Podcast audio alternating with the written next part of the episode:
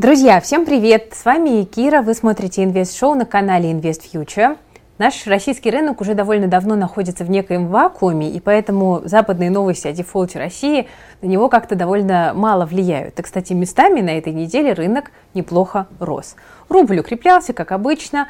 Это, конечно, грустно. Я напомню, что у меня в ленивом портфеле 12 тысяч долларового кэша.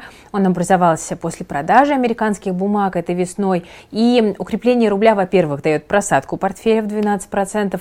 Во-вторых, деньги в Тинькофф и будут, соответственно, облагаться комиссией.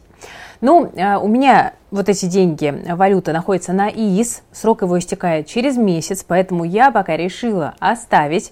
Можно было бы, конечно, какие-нибудь иностранные бумажки купить там на 2000 долларов, но тут риски инфраструктурные, да, можно вообще эти 2000 потерять. Поэтому я решила смириться с комиссией и попробовать дожить до окончания срока ИИС, а там уже приму решение.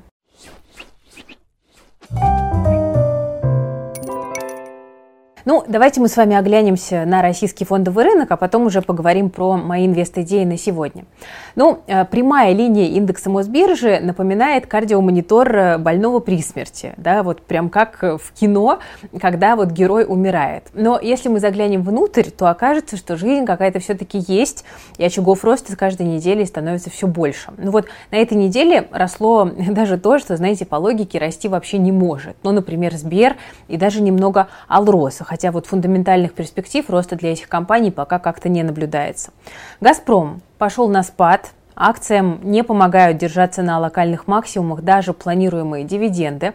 А вот младший брат «Газпрома» «Новотек» наоборот начал расти и даже добрался до тела красной февральской свечи. Я, кстати, про «Новотек» говорила. Преф и Сургутнефтегаза отыграли давно февральское падение. Вообще эти акции рассматривают часто как прокси-доллар и, возможно, поэтому произошел скачок во вторник по обычке Сургута почти на 17%. Не исключено, что таким образом инвесторы просто уходят от банковских комиссий на валюту.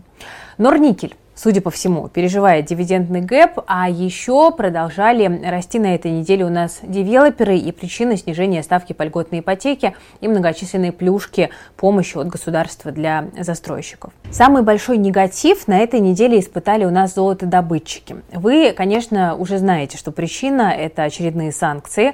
Об эмбарго объявили Великобритания, США, Япония, Канада. Евросоюз рассматривает вопрос о введении аналогичного также эмбарго на российское золото. И, конечно же, акции золотодобытчиков пошли вниз. Многие аналитики тут стали заявлять, что санкции носят такой символический характер, мол, потому что ранее у российских афинажных заводов уже отобрали статус good delivery, и золото и так уже перестало литься в Европу. Ну, из этого всего набора новостей мало что понятно. Очевидно, что это плохо для акций золотодобытчиков. Насколько плохо? Как вообще устроен этот рынок? Что такое good delivery и афинаж?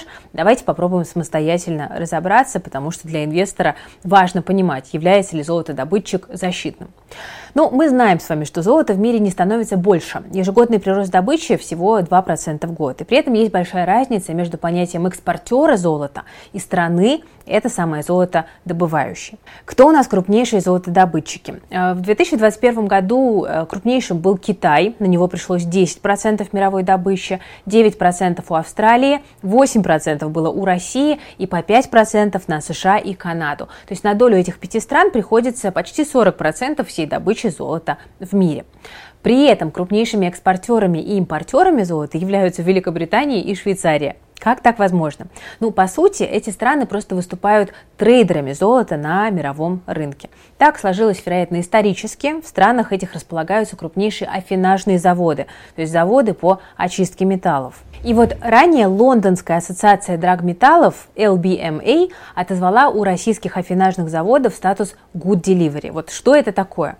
Это набор требований к качеству слитков. Поставщикам, которые обладают вот этим заветным статусом, не нужно проходить через какие-то дополнительные проверки. Если же статус отсутствует, то с таким поставщиком мало кто захочет иметь дело. Ему придется продавать свои слитки либо с большим дисконтом, либо искать способы переафинажа на тех заводах, которые этим статусом обладают. То есть это, конечно же, дополнительные затраты. Но такой вариант на самом деле возможен. И вот, видимо, э, этим занималась Швейцария весной, когда была замечена за ввозом золота из России. Об этом, к слову, сообщили не российские СМИ, а агентство Bloomberg. И, судя по всему, Швейцария как раз и проводила переафинаж российского золота. Если же российское золото подвергнется полному эмбарго со стороны Евросоюза, то переафинаж нашего золота на европейских заводах станет невозможным. И поэтому разговоры о том, что новые санкции против российского золота носят символический характер, они на самом деле не очень корректны. Вот эти санкции куда серьезнее, чем отзыв статуса good delivery. Сейчас многое будет решать позиция Швейцарии по этому вопросу. Пока страна никаких комментариев на этот счет не давала, но стоит ожидать, что э, она последует, скорее всего, за решениями Лондона. И тут главный вопрос, против чего санкции направлены.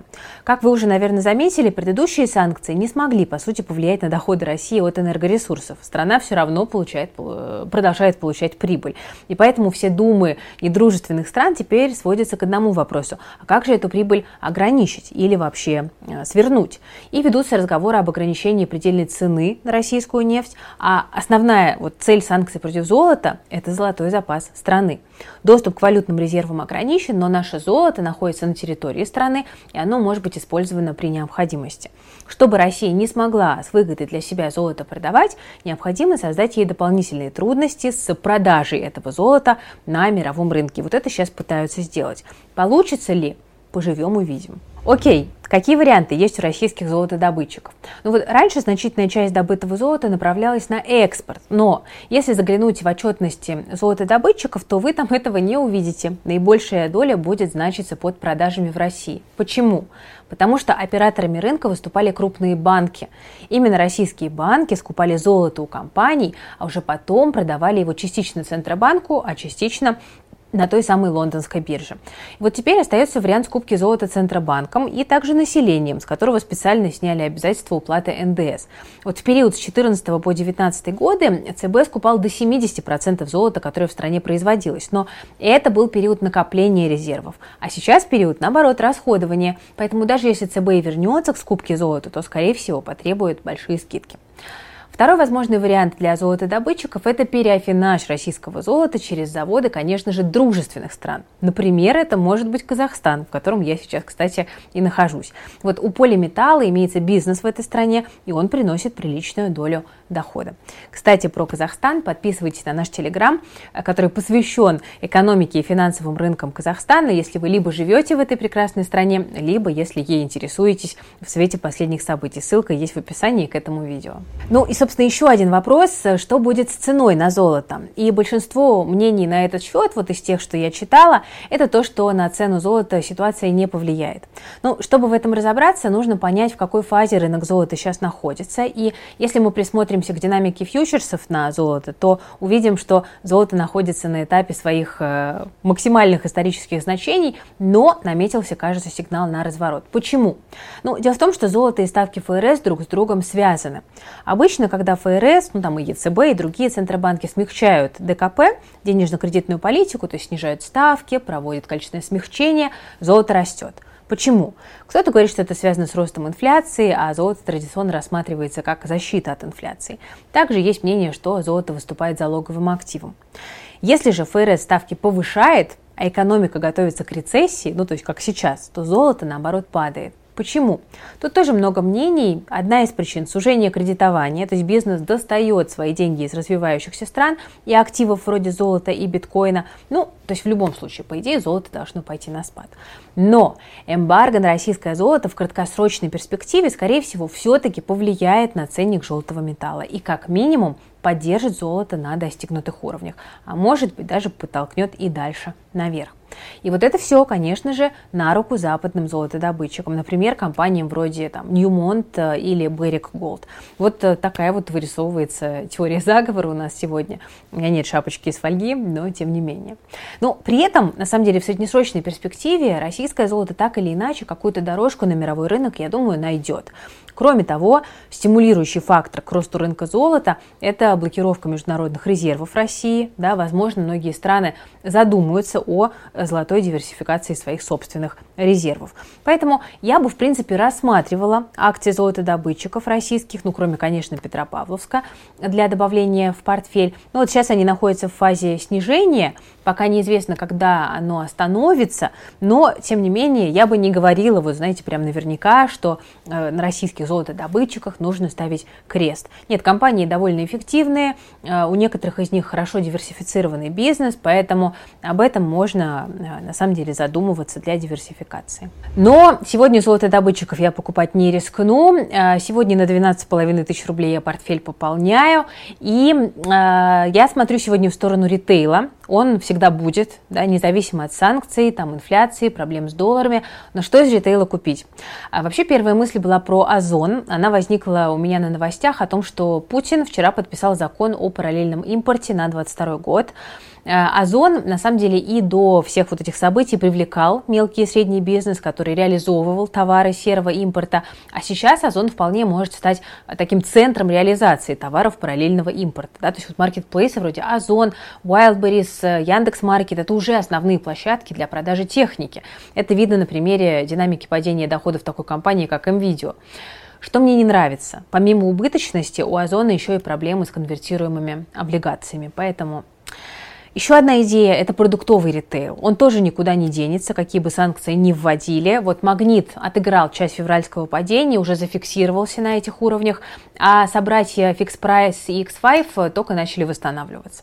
Что по Fix Price? Совет директоров компании принял решение отложить выплату ранее объявленных окончательных дивидендов на 2021 год на срок до 12 месяцев. И обратите внимание, что на Мосбирже мы видим депозитарные расписки на акции иностранного эмитента.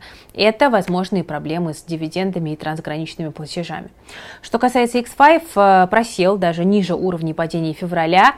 Именно тоже потому, что это не классические акции, а ГДР. То есть могут быть проблемы с дивидендами. Но, видимо, дальше падать уже некуда, и, возможно, тут намечается разворот. Ну и идея номер три – это тоже ритейл, но не простой, а алкогольный. Я говорю про компанию Белуга. Во-первых, она производит собственный алкоголь, 60% выручки, пре преимущественно крепкий, премиальный. Белуга занимает первое место по производству крепких спиртных напитков в России. Ей принадлежат 5 ликера-водочных заводов, один завод по производству производству этанола и также винодельческий комплекс поместье Голубицкое в Краснодарском крае.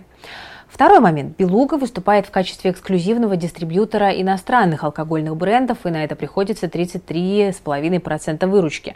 В-третьих, производит продукты питания на Дальнем Востоке, это 6,5% выручки. И в-четвертых, развивает свою сеть магазинов Винлаб. И вот это в-четвертых мне на самом деле нравится, потому что если осмотреться вокруг, по городам, э, то сеть развивается довольно неплохо. Винлаб начинает уже соседствовать во многих районах э, там вот Питера, например, сетью красная и белая. Что еще? В первом квартале этого года компания испытала ажиотажный спрос населения на свою продукцию, э, на иностранные бренды также, да, которые она дистрибутирует. Отчасти это было связано с попыткой людей просто защититься от надвигающейся инфляции, отчасти с уходом иностранных брендов, ну и, как ни крути, но со стрессом. Да, в периоды хаоса спрос на спиртное всегда по статистике растет. Вот вчера мы узнали, что британская компания Diageo, правильно сегодня произношу, из России уходит происходит. Это тоже важный момент. Ну и что это все означает для Белуги? Возврат ажиотажного спроса на иностранные бренды. Да, у компании еще есть приличное количество алкоголя на, складах иностранного, его можно выгодно продать. А, что потом? Потом компания вполне сможет э, компенсировать уход иностранных брендов наращиванием продаж своей собственной продукции. А, просто если грамотно ее маркетирует, компания заплатит дивиденды за 2021 год. Дата отсечки, правда, уже прошла, поэтому э, мы их уже не получим, но, судя по тенденции, дивиденды 2022 года могут тоже оказаться неплохими. Так что я сегодня решила прикупить акции Белуженьки. Почему не X5 или Fix Price?